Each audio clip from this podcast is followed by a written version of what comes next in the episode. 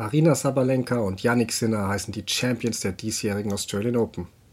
Unter anderem über diese Finals und aber auch was wir in Zukunft von den beiden erwarten, werden wir heute in Crosscourt sprechen. Natürlich gibt es auch viele weitere Themen wie das knappe Halbfinale aus von Alexander Zverev sowie die zwei seltsamen Auftritte von Novak Djokovic und Carlos Alcaraz. Das mache ich zum Glück wieder nicht alleine, sondern begrüße meinen Co-Host Dennis Heinemann. Hallo Dennis. Bevor wir zum Eingemachten kommen, lass uns kurz mit einer kleinen Entschuldigung starten. Es hat hoffentlich ja nicht viele betroffen, weil wir den Fehler schnell entdeckten und beheben konnten. Aber wer den Podcast sehr fix in seinem Feed sah und direkt anhörte, hatte womöglich ein wenig mehr von uns, als ihm lieb ist. Ja, also wer da innerhalb der ersten Stunde drauf geklickt hat, hat gedacht, was ist hier denn los? Da liegen irgendwie vier äh, Spuren übereinander. Das war tatsächlich mein Fehler. Ich musste immer so eine Podcast-Datei in viele verschiedene Teile teilen für eventuelle Werbung dazwischen und da habe ich einmal nicht ganz aufgepasst. Das hat sich vielleicht ein bisschen kurios angehört und wenn ihr jetzt denkt so, hä, weiß ich weiß gar nicht, wovon ihr redet, dann, dann seid ihr einfach später mit dabei gewesen und dann habt ihr alles ganz normal gehört. Ja, genau. Hat hoffentlich nicht viele betroffen. Hätte Zverev die Australian Open gewonnen, dann hätte ich jetzt noch eine weitere Entschuldigung folgen lassen. Aber zu dessen Auftritten kommen wir später. Eine Sache vorab noch, falls es doch auffällt. Ähm, mich hat es vergangene Woche gesundheitlich leider ziemlich zerlegt. Ähm, deswegen keine Angst, keine Angst. Die Tennismatches, die ich da nicht sehen konnte, habe ich inzwischen alle im Real Life äh, gesehen. Aber bin noch nicht ganz fit. Deswegen verzeiht mir bitte den ein oder anderen Aussetzer gegebenenfalls, beziehungsweise der arme Dennis wird wahrscheinlich den ein oder anderen Hustanfall gleich rausschneiden müssen. ähm, aber genau, so viel vorab nur. Lass, lass, uns loslegen mit dem Herrenfinale zwischen Yannick Sinner und Daniel Medvedev. Ähm, es war ja das erste Australian Open Finale ohne Big Three seit 2005. Mhm. Schon krass. Ähm, gut, zwei der drei waren nicht dabei, aber Djokovic ist ja irgendwie Gesetz im Australian Open Finale. Für die Spannung bedeutete es ja Gutes, weil die letzten drei Australian Open Finals, bei denen Djokovic nicht dabei war, waren, sind alle über fünf Sätze gegangen. Insofern hätte man ahnen können, was passiert. Aber ja, mit den Vorhersagen lief es bei uns bei den Herren ja eh nicht ganz so gut diesmal. Auch ja, auch wenn ich verfluche, dass ich aus dem Augenwinkel ein bisschen gesehen hatte, wie Sinner sich den, die Hand auf den Bauch hielt, weil ich wirklich von ihm diesmal sehr, sehr viel äh, gehalten habe nach seinen ersten Auftritten. Aber es war ja nur Luft im Bauch wo er sich die Hand da gehalten hat. Ja. Ähm, dafür gibt es ja auch bekanntlich eine effekt, recht effektive Lösung für dieses Problem. Ähm, naja, kommen wir, wie waren denn deine Erwartungen an das Finale, wenn wir mal darauf blicken? Wie, wie sehr warst du auch überrascht, was du dann in den ersten beiden Sätzen gesehen hast? Ja, also was unsere Tipps anbelangt, äh, also ich für meinen Teil kann sagen, bei den Herren habe ich ja völlig daneben gelegen und bei den Damen sah es dann ein bisschen besser aus, da kommen wir dann später noch zu. Ähm, also vor allen Dingen hat mich natürlich Daniel Medvedev total überrascht. Das ist einfach wieder immer wieder beeindruckend. Ich habe dir, glaube ich, bei WhatsApp geschrieben, der Typ ist wie ein Chamäleon. Ähm, ich habe ihn im Laufe des Turniers ja immer mal wieder auch gesehen, ab und zu auch kommentiert. Und wirklich, du hast da völlig verschiedene Spieler gesehen, weißt du? Dann spielt er da gegen den Borges, klar, das ist jetzt, kannst natürlich nicht mit Yannick Sinner vergleichen, ist völlig logisch, aber spielt, also defensiver geht es eigentlich gar nicht, er steht ganz weit hinten, spielt die Bälle in Anführungsstrichen nur rein und es reicht trotzdem. Und dann kommt er ins Finale und ist unglaublich angeknipst, ist unglaublich präsent ähm, in den ersten beiden Durchgängen und steht nah an der Linie und nimmt das Heft selbst in die Hand, macht Druck. Und äh, wenn man allein mal reinguckt, Satz 1, äh, wie die Zahlen da gewesen sind, sechs Asse gleich, äh, 86 Prozent erste Aufschläge, 14 zu 5 äh, Winner, gleich fünf Breakchancen in Satz 1. Da muss man natürlich auf der anderen Seite auch sagen, dass Sinner da noch nicht so ganz auf dem Platz war. Ähm, und dass auch die Vorhand von Yannick Sinner äh, hier und da ganz schön gewackelt hat. Aber äh, ich finde es schon beeindruckend, wie, wie Daniel Medvedev sich immer wieder anpassen kann. Ja, definitiv. Man muss auch sagen, wäre es jetzt Best of Three Modus wie bei den Damen gewesen, dann wäre es eher ein täuschendes Finale gewesen.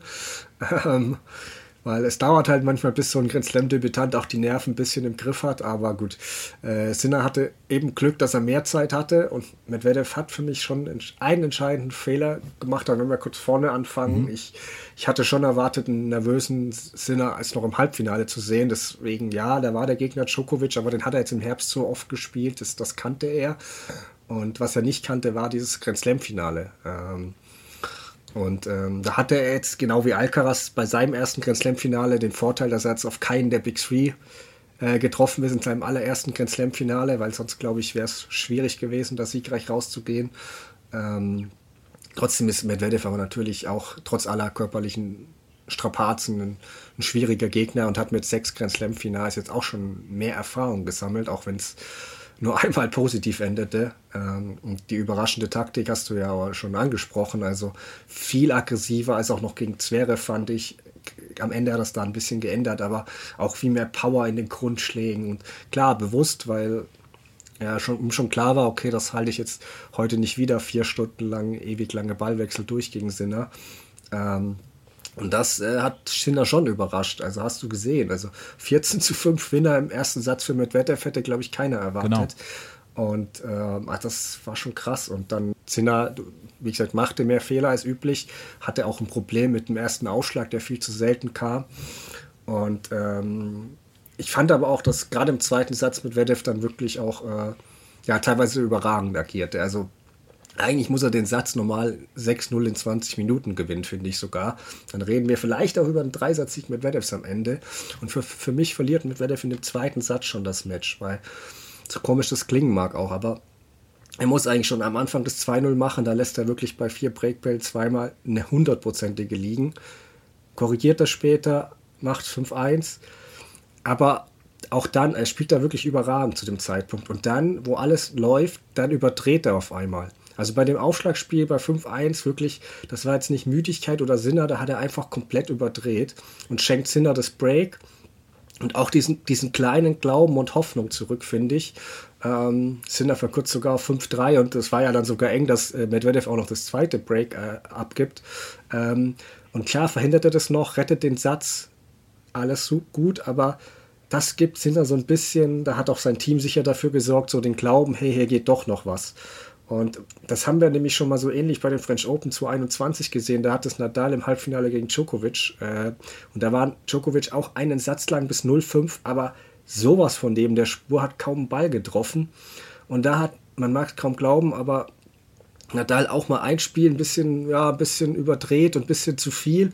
Und plötzlich war Djokovic in dem Satz noch drin, hat so ein bisschen noch ein paar Spiele gemacht, nur fürs Selbstvertrauen und ab dem zweiten Satz ein neuer Mensch. Und das ist halt, das sind Kleinigkeiten, aber du gibst dem Gegner so ein bisschen das Glauben in dem, den Glauben in dem Moment zurück. Und ähm, ja, und hast ja dann gesehen, also wie es dann, wie es dann weiterging auch. Also mit welchen Gefühlen bist du denn ähm, in Satz 3 gegangen, weil bei 5-1 im zweiten Satz habe ich dir ja geschrieben, jetzt können Medvedev nur noch die Dämonen von Australian Open 2022 gegen Nadal äh, sozusagen stoppen.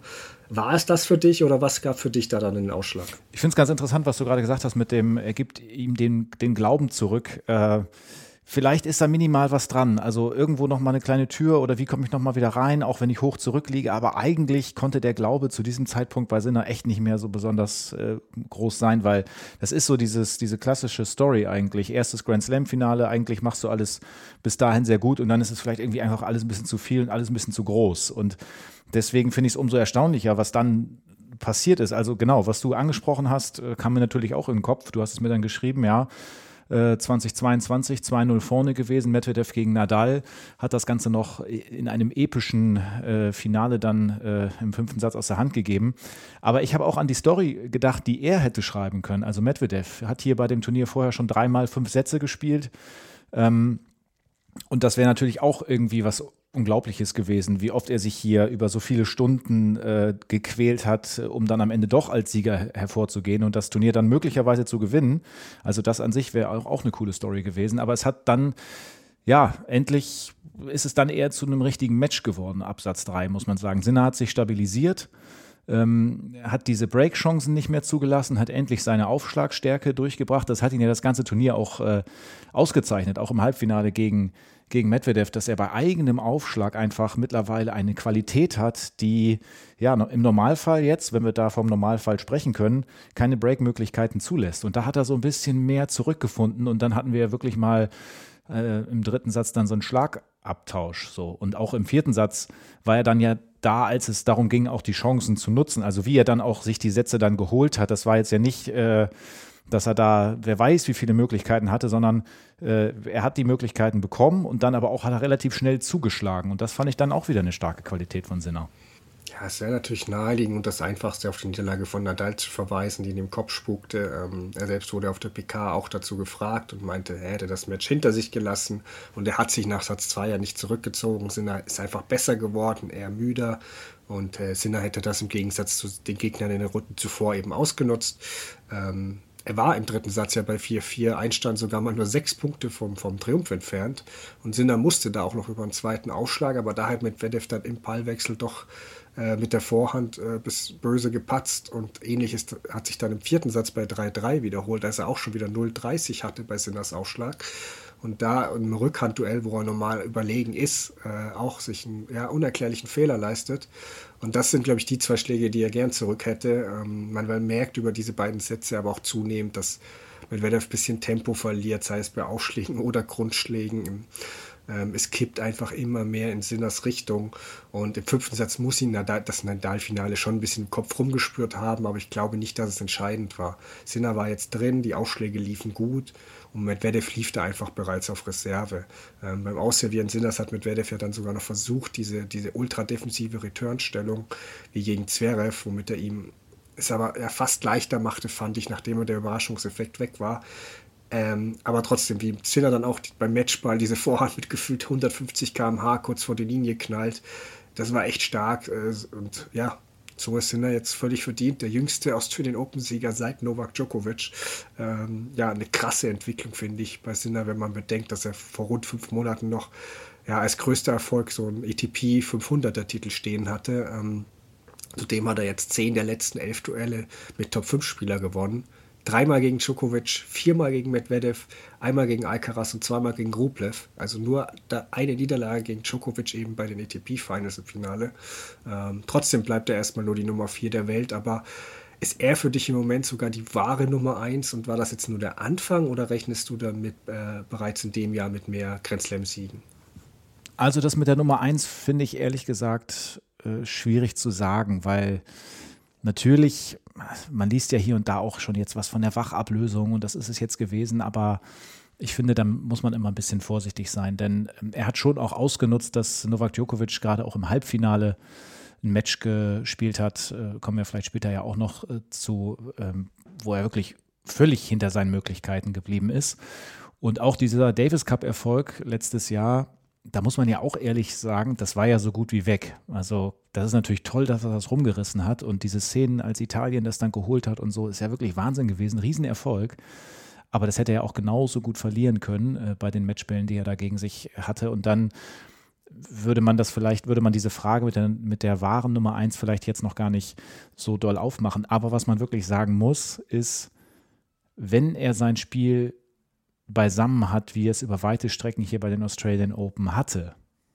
Und damit meine ich zum Beispiel die Entwicklung seines Aufschlags, wie unglaublich gut hat er es geschafft, da so wenig Break-Chancen zuzulassen. Ähm, damit meine ich zum Beispiel seine Vorhand. Wir haben schon vor anderthalb Jahren darüber gesprochen, was er sich mit Carlos Alcaraz für tolle Vorhand-Duelle liefert. Äh, aber ich finde, da ist einfach nochmal, er ist so richtig gereift, da ist richtig viel passiert und deswegen kann ich mir schon auch weitere Grand Slam-Siege vorstellen. Aber ich will auch ganz klar sagen, nur weil Alcaraz und Djokovic jetzt hier mal geschwächelt haben, muss das ja nicht zwangsläufig so weitergehen. Ich glaube, Yannick Sinner hat da ein sehr, sehr gutes Umfeld. Ich glaube, das funktioniert gut da mit Darren Cahill und er hat auf seiner Pressekonferenz ja auch seine Eltern erwähnt, ähm, die ihn da quasi immer gefördert haben, aber die ihn auch nie so zu sehr gepusht haben. Also ich glaube, der hat einfach eine gesunde Einstellung und ich glaube, das ist total wichtig. Und jetzt geht es eben dann um die Frage, ähm, hat das vielleicht jetzt wirklich nochmal was aufgemacht? Sind da nochmal Kräfte frei geworden? Ich kann es mir gut vorstellen. Also sehr spannende Entwicklung von Yannick Sinner. Ja, zumal die Entwicklung bis zum Herbst ja deutlich langsamer war als die zum Beispiel von Alcaraz. Also Sinner war mental da oft nicht reif genug für die ganz großen Partien. Also wenn ich nur ans Wimbledon-Duell vergangenes Jahr mit, mit Djokovic denke, da ist er ja regelrecht der Start. Und dann kam zum Beispiel das, ja, das berühmte Match Anfang Oktober in Peking gegen Dimitrov, als sich Sinner ja im dritten Satz dann übergeben hat, in eine, in eine Mülltonne übergeben. Also seitdem ist er quasi unbesiegbar, hat jetzt 25 zu 2 Bilanz Davis Cup und jetzt die Australian Open gewonnen. Also ich habe keine Ahnung, welchen Ballast er da in der Mülltonne gelassen hat, aber es funktioniert. Ähm, und ich habe ja auch schon erwähnt, dass ich die Entwicklung im besten Fall könnte man die, die mit der von Federer vergleichen. Und ähm, also nicht, wie gesagt, das Spiel oder das Tennisgenie der beiden, sondern eher so, ja, dass es nicht sofort auf der gro ganz großen Grand Slam-Bühne funktioniert. Und wisst ihr was? Federer hat ja seinen ersten Grand Slam-Titel bei seinem 17. Grand Slam gewonnen. Und jetzt ratet mal, zum wievielten Male sind er bei den diesjährigen äh, Australian Open jetzt bei dem Grand Slam in einem Hauptfeld stand. Genau, zum 17. Mal. Ähm, aber ja, wahre Nummer 1 ist sicher etwas früh. Da muss er diesen Grand Slam-Sieg erst einmal bestätigen. Auch wenn er gefühlt gerade ja, wirklich der beste Spieler ist. Und da beziehe ich mich jetzt nicht nur auf das eine Halbfinalmatch gegen Djokovic. Aber mal sehen, was er bei seinen nächsten Turnieren und vor allem dann auch bei den French Open jetzt zeigen kann. Da hat er ja vergangenes Jahr diese bittere Zweitrunden-Niederlage gegen Altmaier an sich traue ich ihm auch in Paris viel zu, weil immerhin stand er ja schon bei seinem ersten Auftritt 2020 da im Viertelfinale. Okay, da lag er dann Nadal glatt, aber ja, es hat in dem Jahr jeder getan, auch Djokovic im Finale. Ähm, sonst hat er bis auf Umag noch keinen Titel auf Sand. Trotzdem glaube ich, dass sein Spiel da schon funktionieren kann haben wir auf Rasen auch schon gesehen, dass er sehr stark spielen kann. Ich traue ihm daher schon grundsätzlich auf jeden belagten Grand Slam-Titel früher oder später zu. Ob es schon in dem Jahr alles klappt, da, bin ich skeptisch, ehrlicherweise. Ähm, ist auch schwer, oft den, diesen ersten Grand Slam-Erfolg dann auch direkt oder schnell zu bestätigen. Manche fallen auch in ein kleines Loch erst, wobei ich glaube das bei ihm eigentlich nicht. Also ich habe früher ja auch mal seine PK-Aussagen kritisiert ab und an, aber diesmal haben sie mir echt gefallen, wie er auch direkt davon gesprochen hat danach. Hey, ja, das war der Anfang, aber ich muss mich weiter verbessern. Der Prozess ist nicht zu Ende. Das hat mir echt gut gefallen. Ähm, aber kommen wir zum Unterlegenen und das ist ja schon ein wenig dramatisch. Ähm, zum zweiten Mal ein Australian Open Finale nach Zweisatzführung zu verlieren. Das hat ja nicht mal Andy Murray geschafft, obwohl der fünfmal im Finale sogar verloren hat äh, in Melbourne. Ähm, ja, nach der Niederlage gegen Nadal hatte Medvedev ja vergangenes Jahr gesagt, das Kind habe aufgehört zu träumen und er hat danach seine schwächste Saison gespielt. Befürchtest du diesmal ähnliches? Jetzt lass mir mal schön meinen Andy Murray hier raus. Ne? Also der hat hier schon genug abbekommen in Australien, das stimmt. Aber äh, ich glaube, bei Dani Medvedev, ja, dieses mit dem, mit dem Kind, was da aufgehört hat zu träumen, ich glaube, wir müssen uns da bei ihm nicht ganz so viel Sorgen machen. Also das, was da jetzt passiert ist, ist unglaublich bitter, klar. Ähm, aber er hat eben schon einen Grand Slam gewonnen. Ähm, wenn das nicht so wäre, hätten wir, glaube ich, noch eine andere Situation. Dann würde das, glaube ich, bei ihm im Kopf auch ganz schön rattern. Ähm, ich finde es unheimlich spannend, diesen Kerl zu beobachten mit seiner Anpassungsfähigkeit. Ähm, der ist einfach, der ist einfach so smart und er hat sich ja, ich weiß nicht, ob du das äh, mitbekommen hast, ähm, vor dem Turnier auf der Pressekonferenz auch ganz interessant gezeigt, weil er ist gefragt worden, ich weiß gar nicht, ob ich es letzte Woche schon erzählt habe, äh, wie er wie er sich, wie er die neue Saison angeht, was gerade bei ihm so los ist. Ich weiß nicht mehr genau die Fragestellung, aber dann hat er gesagt, dass er mehr so bei sich sein will und so zwischen den Zeilen habe ich da so rausgehört, er möchte sich gar nicht mehr so viel mit den Fans anlegen und gar nicht mehr so dieser Bad Boy immer sein. Und ich glaube, der weiß ganz genau, äh, dass da noch weitere Möglichkeiten für ihn kommen werden. Und ich schätze den einfach nicht so ein, dass er daran, dass er daran zerbricht. Das ist ein cleveres Kerlchen. Und ich kann mir nicht vorstellen, dass er jetzt da so, so völlig, völlig wegbricht. Vor allen Dingen nicht auf Hartplatz. Und damit geht es ja jetzt erstmal auch weiter. Ähm, also ja, ob, ob er dann wirklich so reflektiert ist und wie viel er davon halten kann und mit seinen Spielchen, was wir da auch alles letzte Saison erlebt haben, äh, das muss man mal abwarten. Aber wenn es jetzt nicht Medvedev wäre, sondern jemand anders, würde ich sagen, jo, das kann schon richtig mal am Ego nagen. Bei ihm glaube ich nicht so doll. Ja, wobei es Medvedev kurz nach Matchende so alleine mit dem Kopf nach unten auf der Bank saß, da brach mir schon ein wenig das Herz. Also ich manchmal geht er auch zu weit auf den Platz, ist kein Thema, aber sofern man halt hierzulande nur seine Duelle mit Zverev anschaut, kriegt man schon ein bisschen gewährtes Bild manchmal, finde ich, was nicht ganz der Wahrheit entspricht. Und ja, Netflix hat ihn ja wohl auch in der Folge als Bösewicht inszeniert. Ähm, aber gut, das muss man eh mit Vorsicht äh, genießen, was man da sieht. Äh, das hat man ja auch schon bei Chaos gesehen, wie der sich da immer inszenieren darf als so herzensguter Mensch, der von allen unfair behandelt wird, auch wenn er Leute oder in Richtung von Zuschauern spuckt und alle beleidigt. Ähm, aber gut, ähm, ich finde schon mit der Vorgeschichte brutal für Medvedev und frag mich, was passiert, wenn der nochmal in, äh, in einem Australian Open Finale ja zwei Sätze in Führung liegt. Also da muss ja, müssen ja die Gedanken kommen. Ähm, bitte auch für die ehemalige Next Gen um, um ihn, Tsitsipas und Zverev. Die haben jetzt immer noch zusammen erst diesen einen Grand Slam-Titel von Medvedev, aber haben jetzt äh, viermal insgesamt eine Zweisatzführung in dem, in dem Finale verspielt. Ähm, also die haben alle ganz schöne Narben eingesammelt. Trotzdem muss man sagen, dass sich Medvedev vom Rest seiner Generation da echt so ein bisschen abgesetzt hat. Zverev ist am nächsten dran, keine Frage, aber Medvedev hat eben sechs Grand Slam-Finals und der Rest eben äh, ja, maximal eine oder zwei. Ähm, und ja, aber ja, es ist, wie du sagst, ich glaube, es geht jetzt, äh, es kommt ja jetzt noch seit Monate, wo, wo ihm liegen, wo er vergangenes Jahr sogar äh, ja, sein, sein bestes Tennis gespielt hat, also mit, mit bei den ganzen Hartplatzturnieren. Ähm, ich glaube auch nicht, dass es ihn wie 2022 so aus der Bahn wirft. Ich habe mir jetzt extra seine PK angeschaut und war überrascht, äh, wie viel positiver er klang als, als, als damals als nach der Nadal-Niederlage. Ähm, wohl auch wegen seiner Tochter und eben allem, was er damals noch nicht hatte.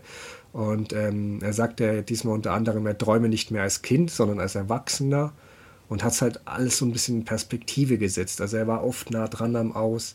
Selbst in Runde 1 hätte er wohl angeblich selbst schon überlegt aufzugeben gehabt oder weil er, er hatte gespürt, dass Krämpfe kommen und dann ist es nur zum Glück glücklicherweise für ihn kurz zuvor bei seinem Gegner aufgetreten, ähm, der dann aufgeben musste. Ähm, und so wie er da klang, aber bin ich, bin ich recht zuversichtlich, dass er sich schneller erholt und jetzt, wie gesagt, auch in den nächsten Wochen da gute Resultate einfahren wird ähm, bevor es, ich zitiere ihn, in den Dreck geht, äh, also auf Sand. Aber lass uns doch nochmal aufs Halbfinale blicken, weil da tat sich ja auch Erstaunliches. Ähm, fangen wir doch mit Sinner gegen Djokovic an. Was war da los? Ähm, Lag es für dich vor allem an Sinner oder irritierte dich mehr Djokovic-Leistung? Ja, beantworte ich gleich gerne. Aber genau das, was du da gerade gesagt hast, deswegen will ich nur kurz darauf eingehen, Pressekonferenz von, von Medvedev Genau das meine ich. ich. ich. weiß nicht, ob das vorgeschoben ist oder nicht, aber diese, diese positive Art und diese Selbstreflexion, ich nehme ihm das zum Teil schon ab. Ich glaube, der weiß, was er kann, was er nicht kann und der weiß, dass sich nochmal Möglichkeiten ergeben werden und dass es auch noch andere Dinge neben dem Tennis gibt. Ähm, da gibt es, glaube ich, schon Leute, die das näher an sich ranlassen. Das wollte ich dazu nochmal sagen. Und zu deiner Frage, äh, ob es vor allem an Sinner lag oder ob dann die Leistung von Djokovic dann doch mehr irritiert hat, ja, da kamen zwei verschiedene Dinge zusammen. Ich muss sagen, das war ja dann relativ früh angesetzt hier, also zur Nachtzeit hier bei uns. Deswegen habe ich da nicht alles von live gesehen. Also ganz so verrückt bin ich dann auch noch nicht. Ähm, ich habe überlegt, aber du kannst den Wecker dann auf 4 Uhr. Das ist dann schon auch hart. Eigentlich müsste ich das natürlich als Tennis-Fan auch machen, aber ähm, habe ich in diesem Fall nicht, so ehrlich bin ich. Aber hat sich dann ja gezogen, das Spiel. Das heißt, nach dem Aufstehen konnte ich davon dann doch noch was sehen. Ähm, um deine Frage zu beantworten, war ich dann doch eher verwundert, was Djokovic da gezeigt hat. Ähm, ich finde, man hat ganz deutlich gesehen oder man weiß mittlerweile, er kann sich das echt nicht mehr erlauben, gegen diese Jungs diesen Start so zu verschlafen. Also, wir haben das oft von ihm gesehen in den vergangenen Jahren, dass er auf Grand Slam-Ebene gerne auch mal einen Satz verliert. Gerne auch mal den ersten und man dann so denkt, na, wackelt der vielleicht und dann am Ende kommt er doch wieder super souverän durch. Aber das kannst du hier nicht mehr machen. Jetzt ist es natürlich also denke ich mal, mehr als nur ein verschlafener Start, denn die ersten beiden Sätze waren ja überhaupt nicht gut. Allein wenn man sich da anguckt, wie die Statistik ist, Unforced Errors bei Djokovic in Satz 1 und 2, das war schon krass. Sinner hat das gnadenlos ausgenutzt, klar, war auch wirklich äh, sehr präsent und Djokovic hat es hinterher auch gesagt in der Pressekonferenz, ähm, dass Sinner ihn da quasi sozusagen an die Wand gespielt hat, aber er hat ja auch ganz klar gesagt, wie enttäuscht er von sich ist, dass er fast schockiert war, wie schlecht seine eigene Leistung gewesen ist. Und ja, das, das war dann schon sehr, sehr irritierend, ja. Und vor allen Dingen, und das ist ja wirklich Wahnsinn, Novak Djokovic hatte in der gesamten Partie nicht einen Breakball. Und allein das, das ist so merkwürdig. Das ist, deswegen kommen vielleicht auch dann manchmal so Nachrichten wie, das ist es jetzt gewesen und weil das ist ja die Qualität von Djokovic eigentlich gewesen, als Return-Spieler sich äh, das zu erarbeiten, also diese bessere Ausgangslage, um dann selbst mit eigenem Aufschlag, der ja auch in den letzten Jahren immer noch, immer noch besser geworden ist, das Ganze dann zu vollenden und nicht eine Break-Chance zu bekommen, das war krass. Ja, das war echt krass. Ähm, also es gab es in seiner Karriere in dem kompletten Grand Slam Match auch überhaupt noch nie. Äh, wir können über viele streiten, aber dass Djokovic der beste Return-Spieler der Geschichte ist, ist schwer anzuzweifeln, finde ich. Und dann nicht mal ein Breakball. Ähm, also Sinner hat gut serviert, keine Frage, aber Djokovic unter die sind auch seltsame Fehler unterlaufen. Ähm, speziell der Auftritt im ersten Satz fand ich rätselhaft. Der eigene Ausschlag war überhaupt kein Faktor. Der erste kam kaum. Wenn er kam, gewann er den Punkt meistens trotzdem nicht. Viele wilde Fehler. Ähm, also da lag ganz viel für mich an Djokovic, der sich im zweiten Satz dann etwas steigerte und zumindest versuchte, auch mal während der Ballwechsel ein bisschen mehr stöhnte, aber er wollte sich da schon rausziehen, hatte ich das Gefühl, animiertes Publikum mal. Aber Sinner hielt da gut dagegen und war einfach der bessere Spieler. Dann Djokovic eben einfach keine Länge in seinen Grundlinienschläge reinbekam. Und mich hat dann am meisten fast erstaunt, dass er nach dem zweiten Satz keine Toilettenpause genommen hat, wo er sich dann ja normal immer im Spiegel anschaut und dann als neuer Mensch zurückkehrt. Ähm, ja, aber auch so äh, wehrt er sich ja dann im dritten Satz zumindest, ohne jetzt direkt am Limit zu agieren und ja, als er dann wirklich äh, bei 5-5 einstand, gibt es ja diese brenzlige Situation mit dem Zuschauernotfall, wo sie länger pausieren müssen bei Aufschlag Djokovic. Und als er dann im ersten Punkt danach, bei dieser heiklen Situation, direkt einen Asch legt, da habe ich echt gedacht, okay, jetzt ist er angekommen äh, und gewinnt dann ja auch den Tiebreak trotz Matchballs von Sinner, als der, wie er selbst sagte, ja, eine sehr shaky Vorhand ins Netz haute. Und dann nimmt Djokovic diese Pause, kehrt mit neuem Outfit zurück und wehrt direkt mal drei Breakbälle ab. Und alle denken, okay, dieses Szenario kennen wir doch. Aber dann verspielt er ausgerechnet ein 40-0 beim nächsten Aufschlagspiel, wo ich Sinner auch Kompliment mache. Also wie er, bei, wie er da bei 40-0 noch diesem Stopp hinterherjagt, das hätte nicht jeder gemacht. Und das hat am Ende den Ausschlag gegeben. Also auch wenn Djokovic dann danach noch Fehler machte. Aber das war der Anfang von allem. Und ähm, ich habe schon mit finalen Twist beim Ausservieren äh, noch gerechnet, muss ich zugeben. Also als Sinner auch mit nervösem Fehler begann und mit seinem ersten Doppelfehler im ganzen Match dann sich das äh, 15:30 da einbrockte. Äh, aber hat dann Ass folgen gelassen und was er beim Matchball auch gemacht hat, wie mutig er reagiert hat, wie im Finale, das war sehr, sehr stark. Ähm, und ja, es war ein überragender Auftritt von Sinner, keine Frage. Aber Djokovic hat mich auch fast noch mehr erstaunt. Also, was die Null-Breakbälle-Statistik ja noch krasser macht, Sinner hatte einen guten Ausschlagtag, aber jetzt nicht mal einen wie Zverev äh, gegen Alcaraz, wo der da weit über 80 Prozent ins Feld brachte, erste Aufschläge. Also Sinner hatte, brachte gerade mal 58 Prozent erste Aufschläge und das hat ihm gereicht. Er war einfach in allen Belangen besser. Also Djokovic hatte keine Länge, war oft viel zu kurz. Am Wetter kann es nicht gelegen haben, wer das denkt. Äh, Day Session, ja, aber es war ein recht kühler Tag. Ähm, und ja, also für mich wirkte Djokovic auch emotional irgendwie gefangen. Ne? Wenig Ausbrüche. Es, es, bleibt die Frage, war das nun Ausrutscher oder ist es doch mehr? Weil der Tennisjournalist John Wertheim hat ja geschrieben, dass alternde Spieler ihm oft gesagt hätten, dass man im Alter nicht erst seine Arme und Beine, also seine Fitness verliert, sondern erst seine Konstanz. Haben wir das gesehen?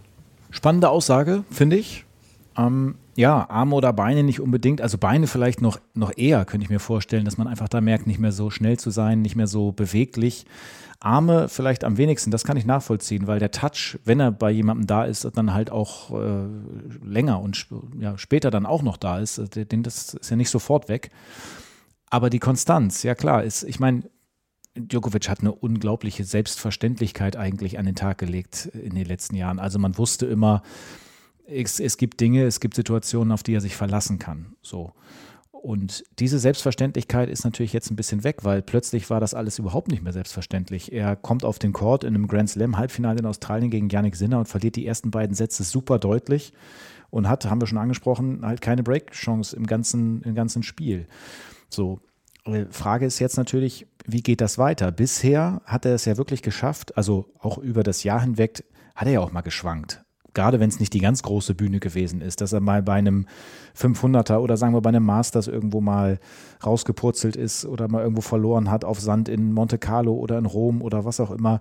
Das hat es ja alles schon gegeben. Aber auf der ganz großen Bühne ist ihm das so eben noch nicht passiert in dieser Form. Und deswegen ist es die Frage, ob das ein Ausrutscher jetzt wirklich gewesen ist oder ob das das, ob das der Anfang vom Ende möglicherweise gewesen ist. Aber da hat er sich ja auch zu positioniert auf der Pressekonferenz. Kann ich auch verstehen. Sofort eindämmen da, nicht gerade irgendwie sowas auflodern lassen.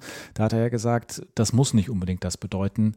Ähm, und das glaube ich auch ehrlich gesagt nicht. Ähm, nur weil er das jetzt mal so gezeigt hat, dass er da so verwundbar ist, dass er so menschlich ist, auch auf der großen Bühne, muss das nicht bedeuten, dass das jetzt in diesem Jahr noch dreimal vorkommt. Aber es wird natürlich eher mehr als weniger. Alles andere wäre komisch. Also Wenn er jetzt dann, also viel, viel perfekter kann er ja teilweise nicht mehr spielen. Also ich glaube, das heißt jetzt noch nicht, dass es vorbei ist, äh, noch, auch noch länger nicht, aber es äh, ist auf jeden Fall so, dass man jetzt einmal so gedacht hat, hm, das ist alles merkwürdig gelaufen. Ja, er fand es ja selbst auch merkwürdig und sprach von einem der schlechtesten Grand Slam-Matches, das er je gespielt hatte und äh, war geschockt vom eigenen Level.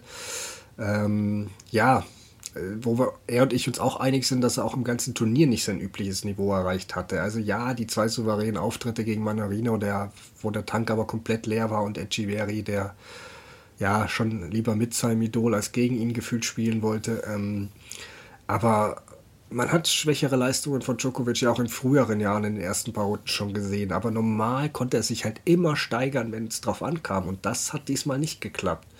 Ähm, und er hatte aber fairerweise auch noch nie bei den Australian Open für die ersten fünf Runden über 15 Stunden gebraucht. Also auch das äh, dürfte Energie gezogen haben. Ein bisschen mehr, als es ihm lieb sein kann. Ähm, also das wird für ihn halt jetzt auch mit zunehmendem Alter stärker denn je drauf ankommen, nicht zu viel Kraft in Woche 1 zu vergeuden.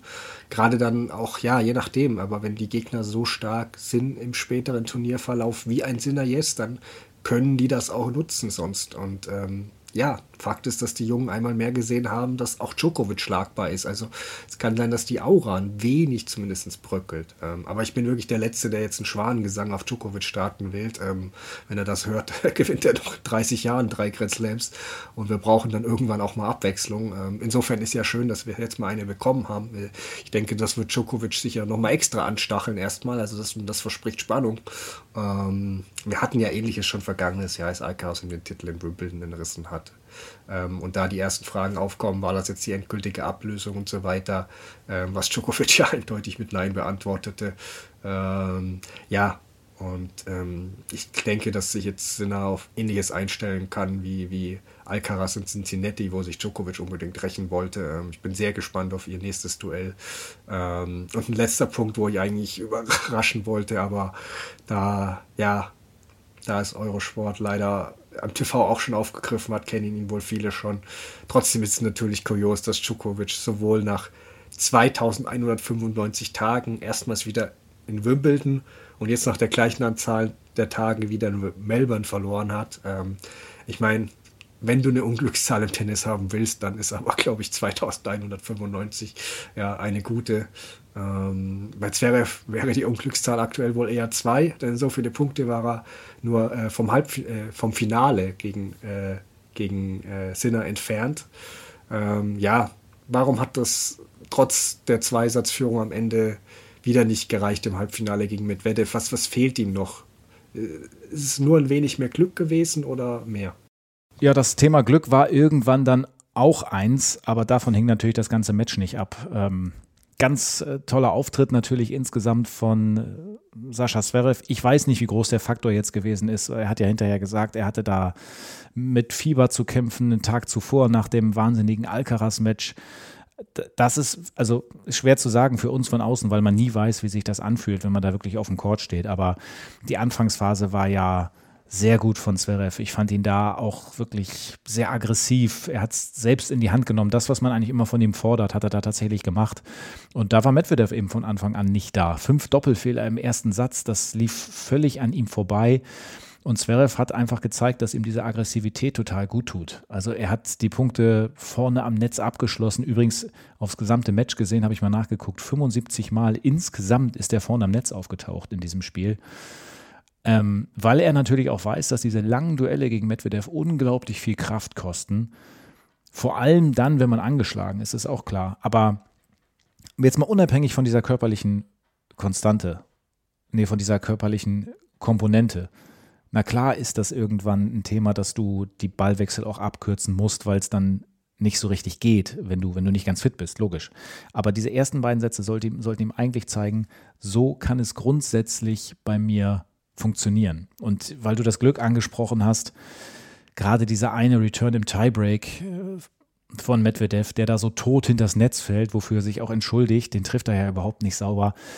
Der war schon bitter. Und irgendwann ist es dann ja auch so, sagt man ja auch immer so, Fleiß wird belohnt und wer viel arbeitet und so, der erntet auch viel, was man da alles so sagen kann. Aber hier und da gehört eben auch mal ein bisschen Glück mit dazu. Auf der anderen Seite gibt es dann da eben so diese psychische Komponente und wir kennen diese, diese Statistik gegen Topspieler. Ähm, trotzdem, ich weiß nicht, ob du Breakpoint äh, geguckt hast.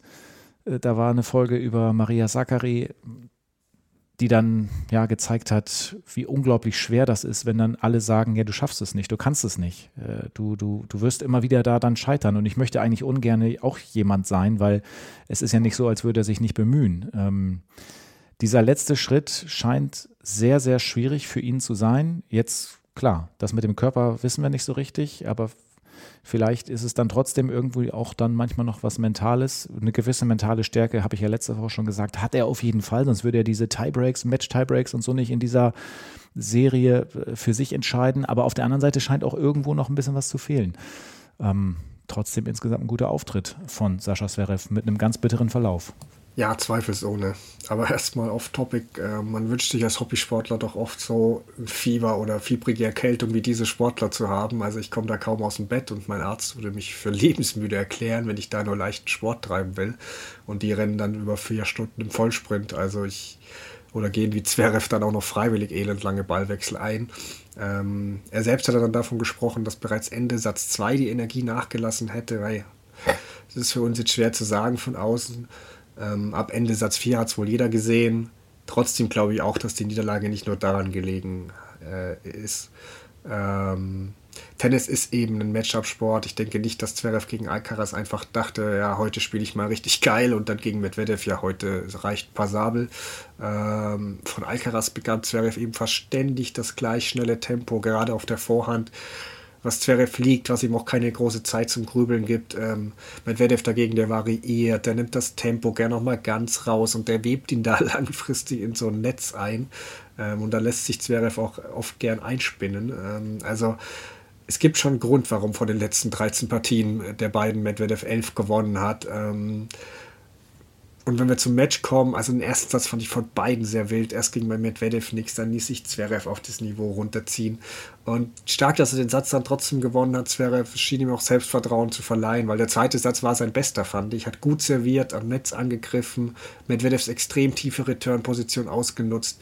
Aber was Medvedev halt auszeichnet, ist, wie er auf Matchsituationen reagieren kann. Er serviert dann nicht nur besser, sondern spielte plötzlich auch viel offensiver ähm, ja, weil er laut eigener Aussage auch müde war, aber mit der Müdigkeit ist es bei Medvedev immer so eine Sache. Also im Finale war es dann wirklich ab einem bestimmten Punkt, aber sonst gilt bei ihm oft der Spruch, den ich mal bei YouTube unter äh, unter einem seiner Matches als Kommentar las, ähm, wenn du Medvedev-Matches rückwärts guckst, siehst du, wie er immer müde wird. ähm, also man darf sich da nie täuschen lassen. Ähm, Zverev hält dagegen, aber er verliert halt dann den Tiebreak im dritten Satz. Das kann passieren. Im vierten Satz fand ich schon, dass es immer so langsam mehr in Richtung Medvedev gekippt ist. Zverev hielt sich dank seines Aufschlags und auch der Vorhand, die da ganz gut lief, äh, drin. Ähm, und dann gehen wir in den Tiebreak, wo eben der von dir erwähnte Dropshot-Return-Winner da passiert. Und das war natürlich einfach Glück für Medvedev, beziehungsweise Pech für Zverev. Da gibt es keine zweite Meinung. Aber es geht dadurch auch ein wenig unter, dass Zverev zuvor bei 4-5-4 sich ja schon Satzbälle hätte, Matchbälle hätten, hätte holen können, bei eigenem Aufschlag und da wirklich sehr passiv agierte und Medvedev komplett allein entscheiden hat lassen, wer jetzt den Punkt macht. Und das sind so kleine Momente, aber die bei so einem wichtigen und engen Match dann halt doch entscheiden können, weil es mag auf den einen Punkt jetzt zu, zu, zutreffen, diesen Return, aber mir kann keiner erzählen, dass es Zufall ist, dass Medvedev jetzt sechs Tiebreaks in Folge gegen Zverev gewonnen hat und eben auch sechs von acht Entscheidungssätzen, also so viel auch zu dieser Statistik. Deshalb habe ich ja auch vergangene Folge mal die Fünfsatzgegner runtergebetet, die dazu Zverevs hervorragender Bilanz beitragen. Es sind keine Gegner auf Augenhöhe oft, gegen die zieht er meist den kürzeren oder fast immer. Ähm, hier mag jetzt die Erkältung ihre Rolle gespielt haben, aber das ist nicht immer so. Und ähm, ja, zum fünften Satz bräuchte auch nicht viel zu sagen. Zverev war eben müde, hat mehr Fehler produziert, gerade die Vorhand wurde dann wackelig. Ähm, ja, und am Ende war es das schon krass. Also den letzten Punkt, den sich Medvedev selbst organisiert hat, gibt es beim Stand von 4-2, 30-15. Die letzten elf Punkte in dem Match, die Medvedev macht, sind alles Unforced Error von Zverev. Ähm, ja, aber trotzdem positives Turnier. Ähm, ja, gerade auch das Match gegen Alcaraz war doch beeindruckend. Ähm, war das für dich auch sogar der beste Zverev, den du je gesehen hast, wie es Becker zwischendurch ja beim äh, Eurosport-Kommentar formuliert hatte? Ja, ich kann mir vorstellen, dass Boris Becker das eben auch gesagt hat, weil er das selbst auch so häufig schon gefordert hat. Er ist ja auch immer so ein Verfechter davon. Übrigens, viele der älteren Generationen, auch Michael Stich, sagt immer wieder, du musst nach vorne gehen, du musst den Punkt abschließen. Und die Grundlinienstärke, die Sicherheit von Zverev, das ist alles schön und gut, aber er hat sich hier dann nochmal von einer anderen Seite präsentiert und deswegen hat dann vielleicht auch Becker gesagt, ja, der beste ähm, Zverev aller Zeiten. Also ich kann das schon verstehen und er war ja auch in diesem Match gegen Alcaraz von Beginn an der dominantere Spieler. Er kann das ja sogar in drei Sätzen packen. Das ist genauso komisch äh, wie bei Djokovic ist es hier merkwürdig, dass Alcaraz sich nicht in dieser Topform präsentiert hat. Aber mal unabhängig davon hat Zverev das natürlich sehr gut gelöst in den ersten Sätzen. Und selbst nach diesem wirklich richtig guten Tiebreak von Alcaraz im dritten, da kann Zverev ja echt nicht mehr viel machen, weil Alcaraz plötzlich richtig aufdreht und man da Sorge haben musste, dass er das Ganze jetzt äh, noch dreht. Selbst danach hat er ja im vierten Satz weiterhin eine richtig gute Leistung gezeigt, hat zum Beispiel 88 Prozent erste Aufschläge gehabt nach diesem Rückschlag. Also, dass er von seinem Aufschlag abhängig ist, ist auch klar.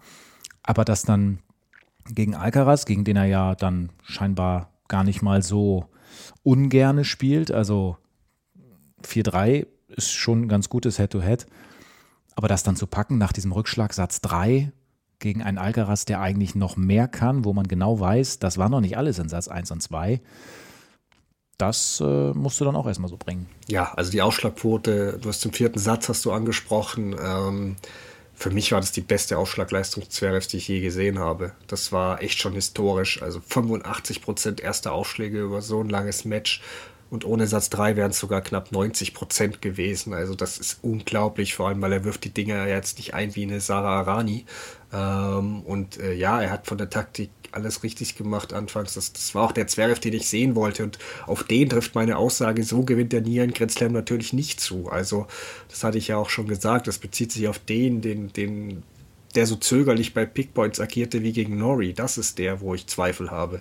Ähm, aber das war gegen Alcaraz nicht der Fall. Da blieb er vielleicht in der kurzen Phase im dritten Satz, ansonsten stets aggressiv. Ähm, ja, als er da beim Aufservieren war, da dann ein bisschen gewackelt und ja, wie du schon gesagt hast, im Tiebreak hat sich dann Alcaraz auch einen Rausch gespielt. Da kannst du ihn dann nicht mehr stoppen, egal wer du bist.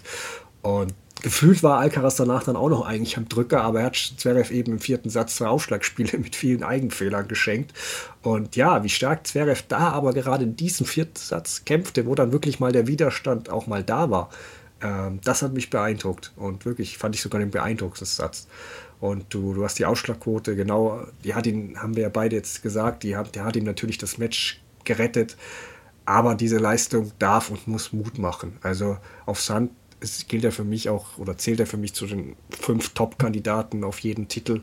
Ähm, ich muss nur als kleine Bremse anfügen, dass es für mich nicht der beste Zverev war, den ich je sah, weil dafür Alcaraz für mich zu schlecht war. Aber lass uns doch, doch zu dem kommen, um das Match auch mal von dessen Seite äh, betrachten. Was, was lief für den schief? Und ist ja jetzt nicht der erste rätselhafte Auftritt in den vergangenen sechs Monaten. Muss man sich da ein bisschen Sorgen machen?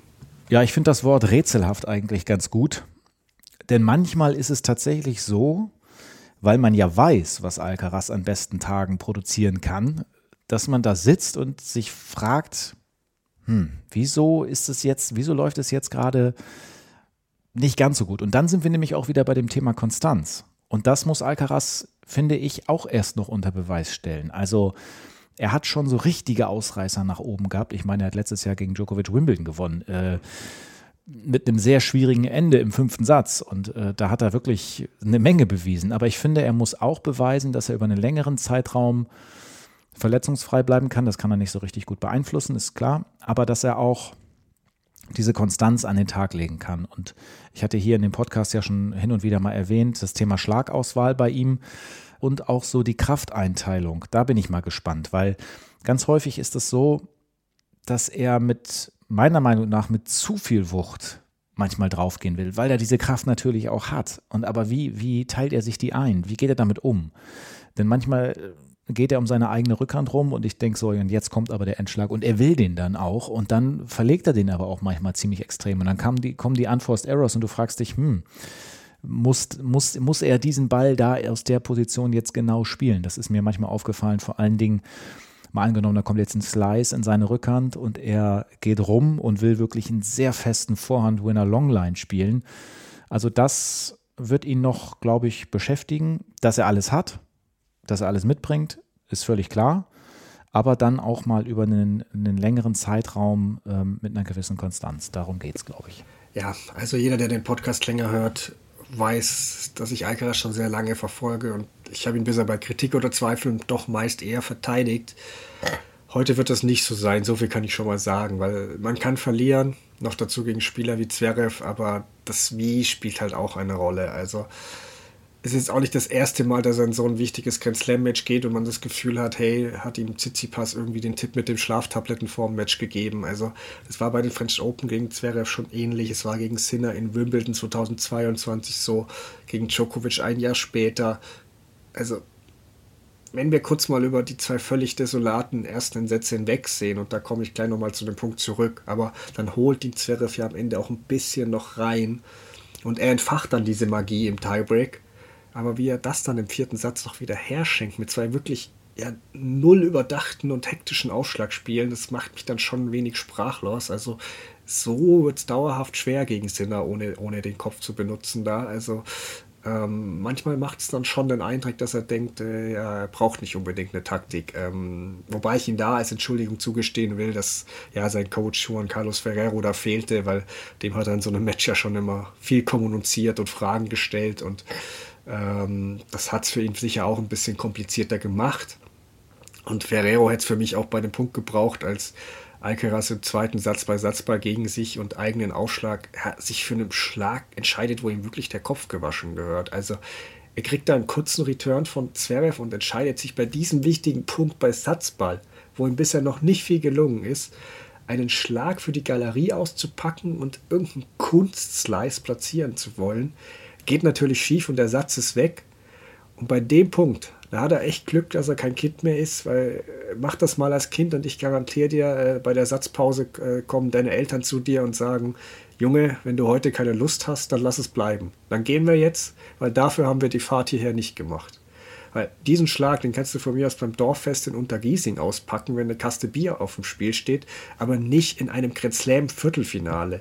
Ja, er ist verspielt, okay, ich schätze das ja auch an ihm, aber irgendwo muss er auch eine Grenze für sich ziehen, weil das war für mich schon ja, eher unprofessionell. Ähm, und es gibt auch noch andere Situationen, wo mir Alcaraz ein bisschen von Sinnen schien, aber ich weiß nicht, was in dem Match bei ihm vorging, ähm, wo ich, wie gesagt, ich, vielleicht ist Sinners langsamerer Weg doch auch der gesündere langfristig. Mal schauen, irgendwie scheint Alcaraz gerade nicht so im Gleichgewicht.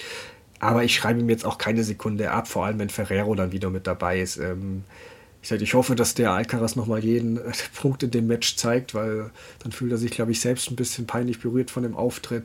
Ähm, bin auf jeden Fall sehr gespannt, wie es bei Alcaraz weitergeht. Ähm, ich habe es der aktuell echt vor ihm, was ich, ja, jetzt nicht nur wegen der Australian Open und was ich jetzt vor einem halben Jahr noch nicht für möglich gehalten hätte, aber ähm, er hat sich einfach, ja, äh, Alcaraz irgendwie stagniert, ist, ist schwankend. Also das, das kann ich gerade nicht so gut einschätzen. Ähm, kommen wir aber jetzt trotzdem zu den Damen mal. Ähm, dort haben sind ja im Finale Arina Sabalenka und Qin Wen Cheng aufeinander getroffen. War dann leider doch ein bisschen einseitig.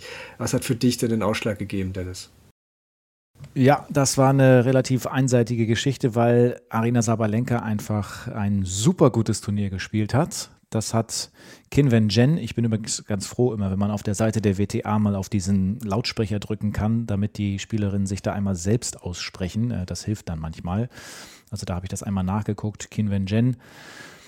Ähm, für sie natürlich auch ein super tolles Turnier, aber in dem Finale, da hat mich vor allen Dingen eins sehr, sehr beeindruckt. Also Sabalenka, starke Aufschlägerin, Powerspiel, wissen wir alles. Aber vor allen Dingen, was sie im Return gemacht hat. Wenn äh, Jen da ihre ihren ersten Aufschlag äh, nicht mit der Quote ins Feld bringen kann und das, das konnte sie ja nicht. Also sie ist ja schon abhängig auch von diesem ersten Aufschlag, der ist gut. Sie ist auch eine relativ große Spielerin. Wenn der erste Aufschlag kommt, dann ist sie gefährlich, klar. Wenn sie nicht so eine gute Quote hat und da auf der anderen Seite Sabalenka steht, die dann wirklich auch, die macht da ja keine Kompromisse. Das finde ich dann auch wiederum beeindruckend. Auf der einen Seite habe ich immer gesagt, mir fehlt manchmal bei Sabalenka diese Variabilität, auch mal einen Ball reinzuspielen, wenn es nicht läuft, nicht immer mit dem Kopf durch die Wand. Auf der anderen Seite muss man sagen, sie zieht das einfach durch, sie macht das einfach weiter und wenn sie mal zwei verlegt, dann kommt eben der dritte. So. Und auf den zweiten Aufschlag von der Chinesin, ja, da geht sie dann manchmal drauf und dann holt sie sich da eben äh, die, die Punkte, weil die Gegnerin sofort so sehr unter Druck ist und das hat sich ja auch so ein bisschen durchs Turnier gezogen.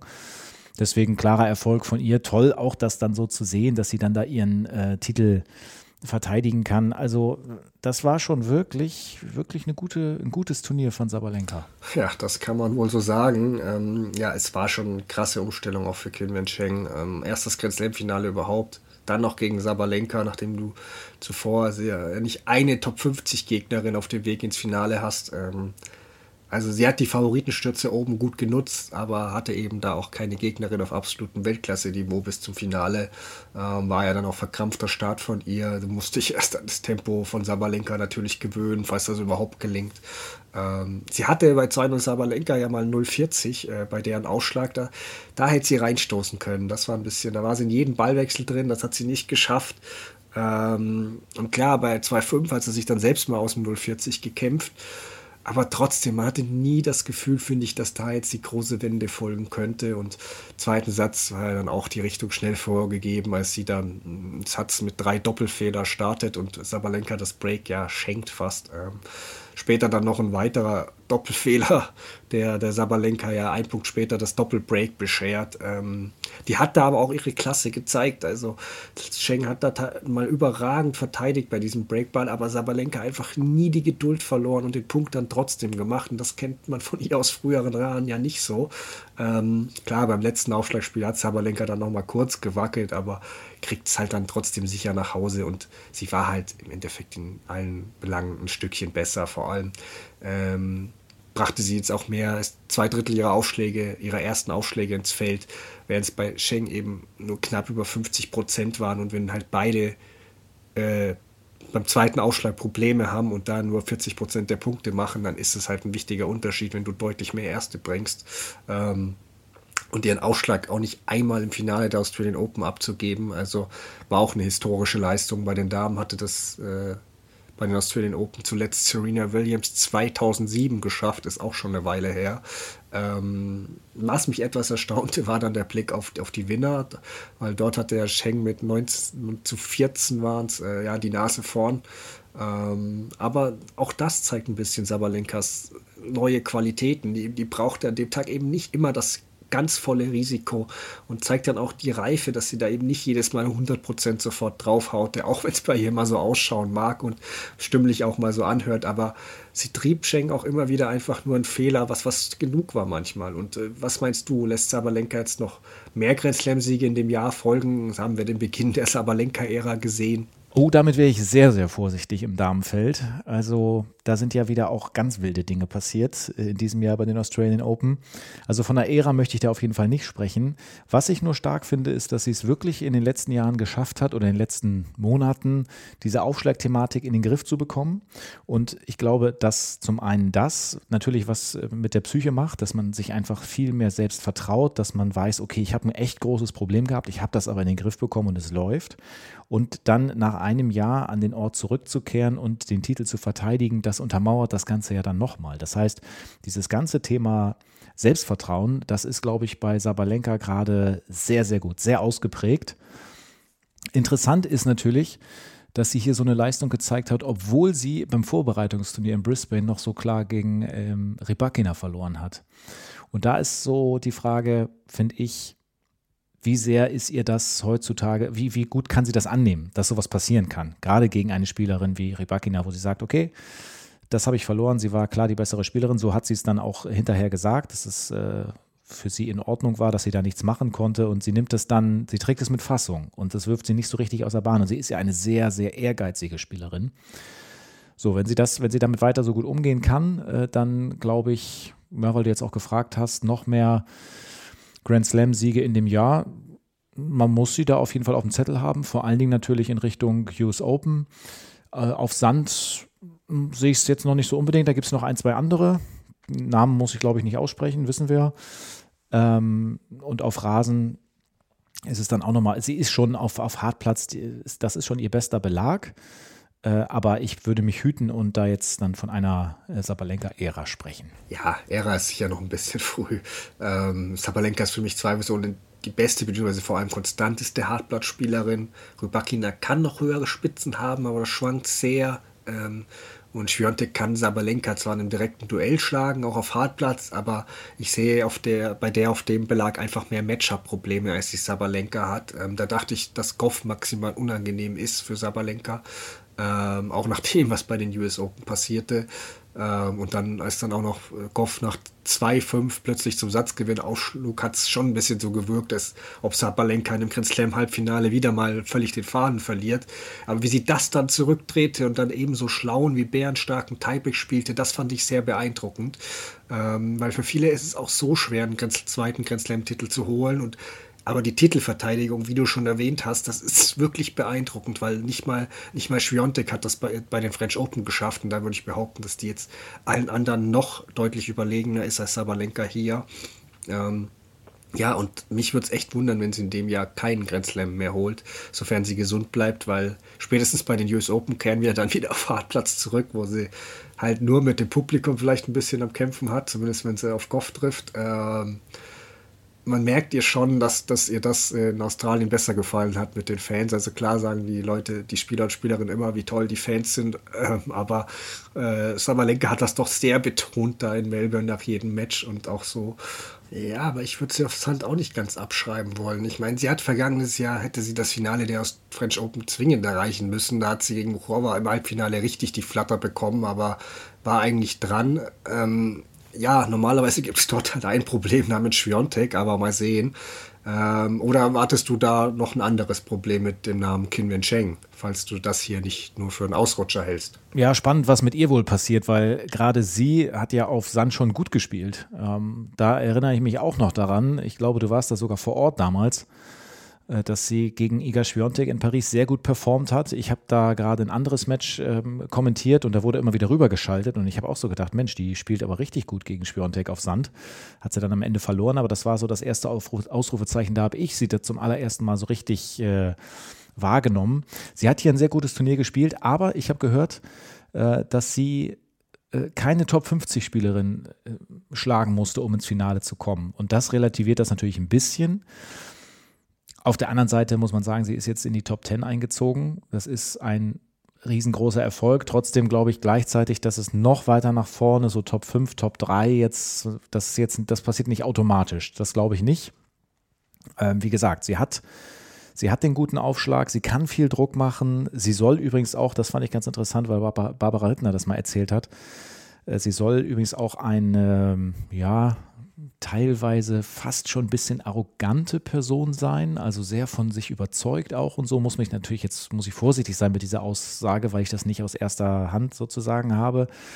Ähm, ja, mal sehen, was man noch im Laufe der nächsten Zeit auch dann über sie so erfährt. Äh, aber ja, klar, äh, ich meine, Australian Open Finale zu erreichen, äh, machst du ja auch nicht mal eben so. Also gute Entwicklung von ihr. Definitiv. Ähm, also ein Ausrutscher langfristig gesehen sicher nicht, aber vielleicht war es so ein Blick in die Zukunft, die aber noch nicht sofort ist, weil ich sehe Spielerinnen wie Sabalenka, Schwiontek, Goff schon noch vor ihr, eigentlich auch Rybakina, ähm, aber sie kann sich vielleicht sogar in diese, diese Pegula-Reihe spielen, so die knapp dahinter beginnt. Ähm, ja, vom Potenzial her hat sie es natürlich drauf. Es ist nur schwer zu sagen, ob das jetzt wirklich schon alles an ihr lag, dass es bis ins Finale ging, oder eben auch, wir haben es erwähnt, an ihrem Weg, dass eben nicht dieses riesige Hindernis im Weg war.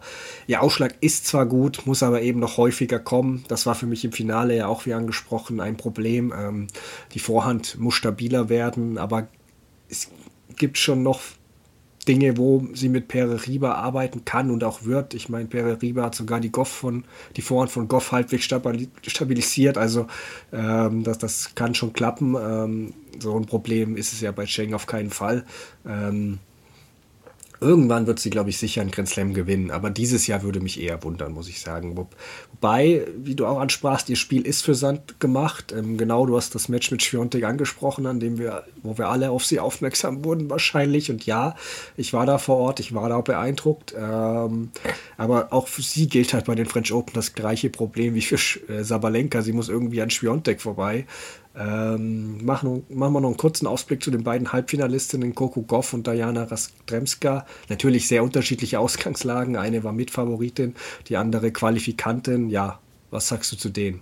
Ja, war schon eine irre Geschichte mit Jastremska aus der Qualifikation dann ins Halbfinale. Aber es zeigt äh, auch, finde ich, wenn du so eine aggressive Spielweise hast, wenn du so draufgehen kannst und willst, dann kann es auch mal ja, ein bisschen weiter nach vorne gehen. Man hat das ja auch bei Marta Kostschuk gesehen. Die spielt ja auch eher ähm, risikoreich, geht eh auch eher drauf und äh, an guten Tagen. Und wenn so ein Draw sich dann mal eben öffnet und man da Möglichkeiten bekommt, dann kann das auch mal weit gehen. Ähm, trotzdem glaube ich jetzt nicht unbedingt, dass das zur Regelmäßigkeit wird. Ganz anders bei, bei Coco Goff. Äh, die hat jetzt ja schon mehrfach gezeigt, äh, was, sie, was sie kann. Und jetzt hat sie hier bei dem Turnier auch nicht besonders viel falsch gemacht, muss man sagen. Also klar, sie hat bei den US Open am Ende gegen Sabalenka gewonnen, aber auch das Match, wenn, wenn man das gesehen hat hier, da ist sie schon auch davon abhängig, was Sabalenka tut und wie sie trifft.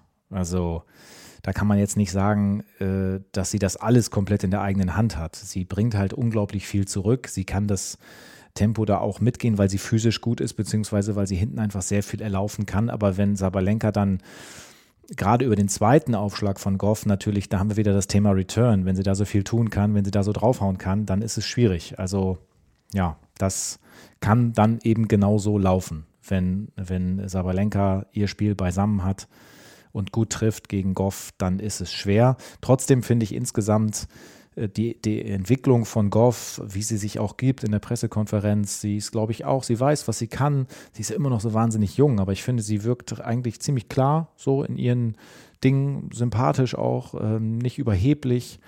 Und äh, ja, bin ich, bin ich gespannt. Ähm, und auch auf Sand hat sie es ja schon gezeigt. Wenn wir jetzt ein bisschen weiterdenken in Richtung Paris, ich meine, da ist sie einmal ganz schön vorgeführt worden von Iga Schwiontek, aber trotzdem, ähm, das wird spannend, das äh, zu beobachten. Ja, wenn wir über die French Open reden und die verschiedenen Spielerinnen, stoßen wir bei allen immer aufs gleiche Problem namens Schwiontek. Ähm, ja, also ich mit Goff anfangen. Es hat sich jetzt auch wenig geändert, wie wir sie, glaube ich, sehen. Ähm, sie hat jetzt wenig gezaubert. Gegen Kostjuk war es sogar ziemlich das Gegenteil. Ähm, das hatte ich ja in der letzten Folge erwähnt, aber sie beißt sich fast immer durch und gewinnt die Matches, die sie gewinnen muss. Und im Halbfinale ist sie dann eben, ja, wie du es auch schon sagst, eine, einfach eine bessere Spielerin gerannt, wo das Publikum dann diesmal nicht mit, mithalf. Ähm, ja, sie hat eben weiter diese Schwäche mit der Vorhand. Der Ausschlag ist auch immer noch nicht so konstant, wie er sein sollte, auch wenn sie dann mal 200 km/h Geschosse auspackt. Aber sie wird da weiter dran arbeiten und zählt sicher zu den drei, vier Namen, wenn man Rybakina noch mitzählt, die immer um den Titel mitspielen, auch bei dem Grand Slam. Ähm, und für Jastremska war es natürlich ein Traumturnier. Also sie hatte vergangene Folge schon ein bisschen über deren Achterbahnjahrfahrt gesprochen. Die war schon mal Nummer 21 der Welt. Jetzt ist sie mit Platz 29 wieder nicht weit weg. Also Richtung Top 20 kann es sicher gehen. Viel weiter oben sehe ich sie ehrlicherweise nicht. Ähm, sie spielt einfach ein recht riskantes Tennis und es wird auch wieder Rückschläge geben, da bin ich auch sicher. Ähm, bei French Open war sie zum Beispiel noch nie über der ersten Runde hinaus, da würde ich jetzt weniger erwarten. Ähm, in Wimbledon kann ich mir eher vorstellen, also da sollte man sie eher im Hinterkopf behalten. Aber kommen wir jetzt mal zum langsam Richtung Ende dieser Folge, denn viel länger halte ich auch nicht mehr durch. Ähm, ich will jetzt gar keine Vorgabe machen, Dennis, einfach ein paar Random Sorts oder was dir von Turnier neben dem, was wir schon besprochen, ist, ist dir irgendwas noch hängen geblieben, was du noch loswerden willst? Okay, also irgendwas so ein bisschen aus der Luft gegriffen, was mir hängen geblieben ist. 1,1 Millionen Leute vor Ort, da freut sich wieder Craig Tiley, aber ich meine, klar, das auch nochmal steigern zu können und da wirklich eine, eine Million jetzt nennen zu können oder mehr sogar noch, ist schon cool. Ich muss mir das irgendwann eigentlich auch mal geben, wenn man das sieht, was da immer so los ist. Aber das äh, ist dann halt schwierig, parallel dann irgendwie kommentieren und dann aber auch da sein und so. Ja, weiß ich auch nicht. Ähm, aber das würde mich schon nochmal reizen. Die deutsche Ausbeute ist mir noch hängen geblieben, im Einzel vor allen Dingen. Doppel war dann ja gar nicht so schlecht äh, mit dem Halbfinaleinzug. Aber im Einzel ja, ist das natürlich mau. Zverev hält das Ganze dann immer am Leben. Echt schade, dass es da nicht noch weiter gegangen ist. Stell mal vor, der holt da den, den, den Titel tatsächlich, was dann hier los ist. Aber hat er ja leider nicht äh, gepackt. Und komischerweise ist mir auch noch hängen geblieben, aber das ist nur, weil ich jetzt äh, irgendwo kürzlich da wieder was zu gelesen habe. Rafa kommt, glaube ich, zurück. Ähm, Will es jetzt doch schon relativ früh probieren in Doha.